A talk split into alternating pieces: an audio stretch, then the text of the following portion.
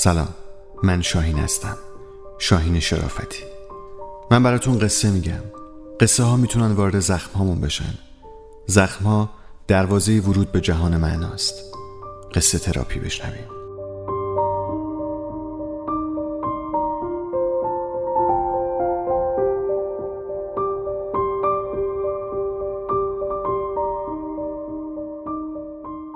یک برش کیک زردالو نوشته یودیت هرمان.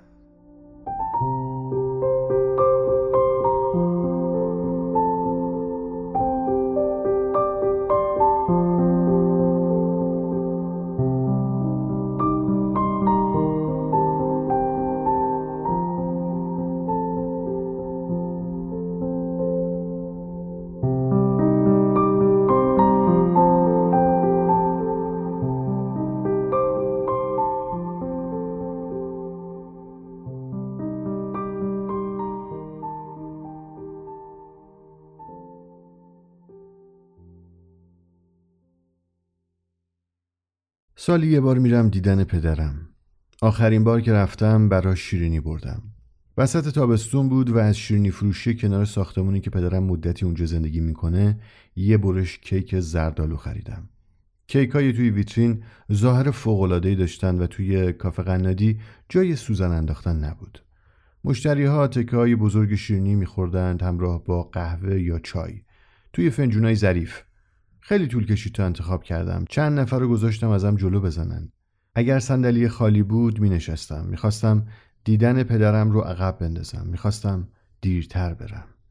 پدرم توی آپارتمان خیلی کوچکی زندگی می‌کنه که پر از اساسه و جای خالی نداره. آپارتمانی که توش اونقدر میز صندلی مبل تابلو نقاشی کوسن و چیزای دیگه است که برای خود پدرم جا نیست. فکر کنم همین جمله بیانگر همه چیز باشه. بابا اینطوری دوست داره. دوست داره وسط این آشوب بی ربط به هم روی یه چمدون بشینه. درست روی یه کپ خرت و پرت. اون وقته که تا حدودی می‌تونه با شرایط زندگی روبرو بشه و احساس راحتی کنه. وقتی به دیدنش میرم مشکل بتونم ظرف و ظروف مورد نیاز رو پیدا کنم. می‌پرسم کتری کجاست؟ دفعه قبل یه قوطی کج و پودر قهوه اینجا بود. حالا قوطی رو گذاشته توی کارتونی پر از ماسکای گچی صورت. پرده ها اصولا کیپ کشیده شدند. توی راهرو جعبه ها و بسته هایی روی هم تلمبار شده که ظاهرا مال پدرم نیست. دمپایی هاش لنگی بلنگند. اصلاح نکرده و موهاش جولیده است. وقتی با کیک رفتم دیدنش معجزه بود که یه جورایی جایی برای نشستن پیدا کردیم. بالاخره پشت یه میز نشستیم. جلومون دوتا بشخاب و دوتا فنجون بود و توی فنجونا قهوه گرم و تلخ. شیر و شکر نداشتیم. پدرم بعد از سکوتی طولانی گفت این قاشق مال خاله مادر بزرگته خواهر مادر بزرگ مادرت. و با تاکید به قاشق کهنه دست خم شده ای کنار فنجون من اشاره کرد. اینم از علام بیماریشه. در این حال که نمی‌دونه کیه یا کجاست جزئیات عجیبی رو به یاد میاره. پدرم مدت طولانی بیمار بود. سالهای متوالی رو توی آسایشگاه روانی سپری کرده بود. حالا خوبی نداشت نمی‌تونه حواسش رو جمع کنه تمرکز کنه. هیچ کاری نمی‌تونست انجام بده و هر کاری براش سخت بود. از وقتی یادمه همینطوری بود. شایدم به همین خاطر خیلی زود خونه پدری رو ترک کردم. رفتم یه جایی دور و ارتباطمون تقریبا قطع شد.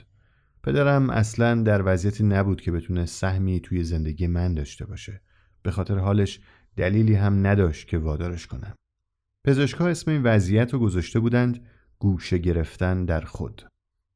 گاهگداری می‌رفتم بیمارستان دیدنش. اونجا سرش فقط گرم خودش بود. شایدم امروز اصلا اون ملاقات یادش نباشه.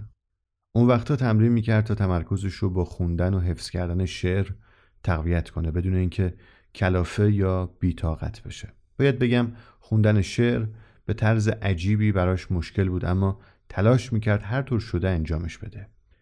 به دیدنش می‌رفتم و با هم تمرین می‌کردیم. اگرچه توی اون بیمارستان چیز زیادی هم نبود که بتونیم با هم دیگه انجامش بدیم. یه کتاب قطور شعر از کتابخونه امانت گرفته بود. صفحه رو باز می‌کرد و از من می‌خواست که بلند براش بخونم. بعد زیر لب تکرارش می‌کرد. مرغهای دریایی دست جمعی پرواز می‌کنند. انگار همگی همنام هستند. ما زیر سایه درخت نشستیم.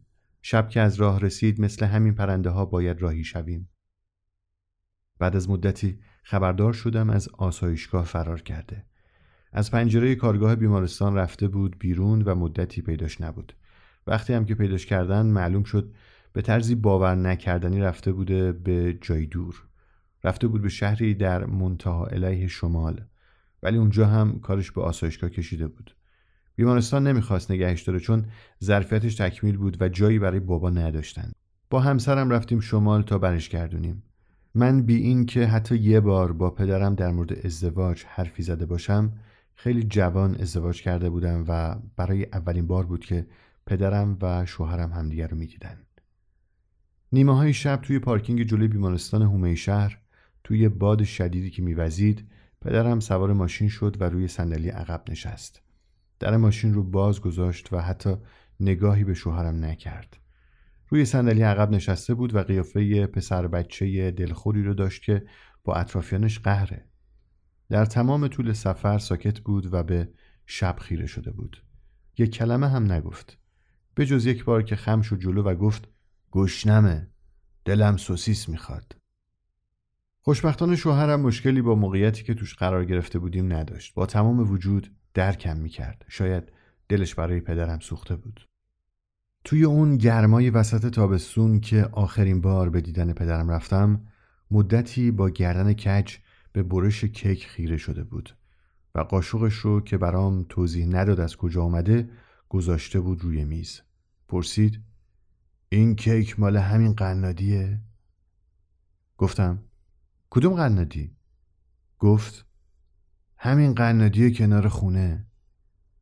اینا این کارن باید متوجه شده باشی خوب بلدن چطوری کیک درست کنن. خامه بزنن تزینش کنن و روی میوه ها ژله بمالن. انگار عکسش رو از توی کتابا دیدن و سرهم کردنش. ولی معلوم نیست توش چی میریزن. گاهی از جلوی این قنادی رد میشن و تعجب می‌کنم که مردم متوجه نمیشن. وقتی من و شوهرم داشتیم می‌رفتیم سمت اون شهر شمالی تا پدر رو از آسایشگاه اونجا بیاریم به موسیقی ملایم رادیو گوش می‌دادیم. خورشید داشت غروب می‌کرد و چراغهای چشمکزن روی های بادی سوسو می‌زدند. فلاسک قهوه داشتیم و کمی پاستیل و شکلات. در دل نیمه شب سه نفری توی استراحتگاهی کنار جاده دور میزی پلاستیکی ایستاده بودیم. شوهرم پدرم و من. سوسیس با خردل و نون تست خشک میخوردیم. حتی یک ثانیه هم چشم از پدرم بر نمی داشتم چون میترسیدم اولین فرصت تحت نظر نبودن رو استفاده کنه و بره توی مزرعه ها و توی تاریکی شب گم بشه.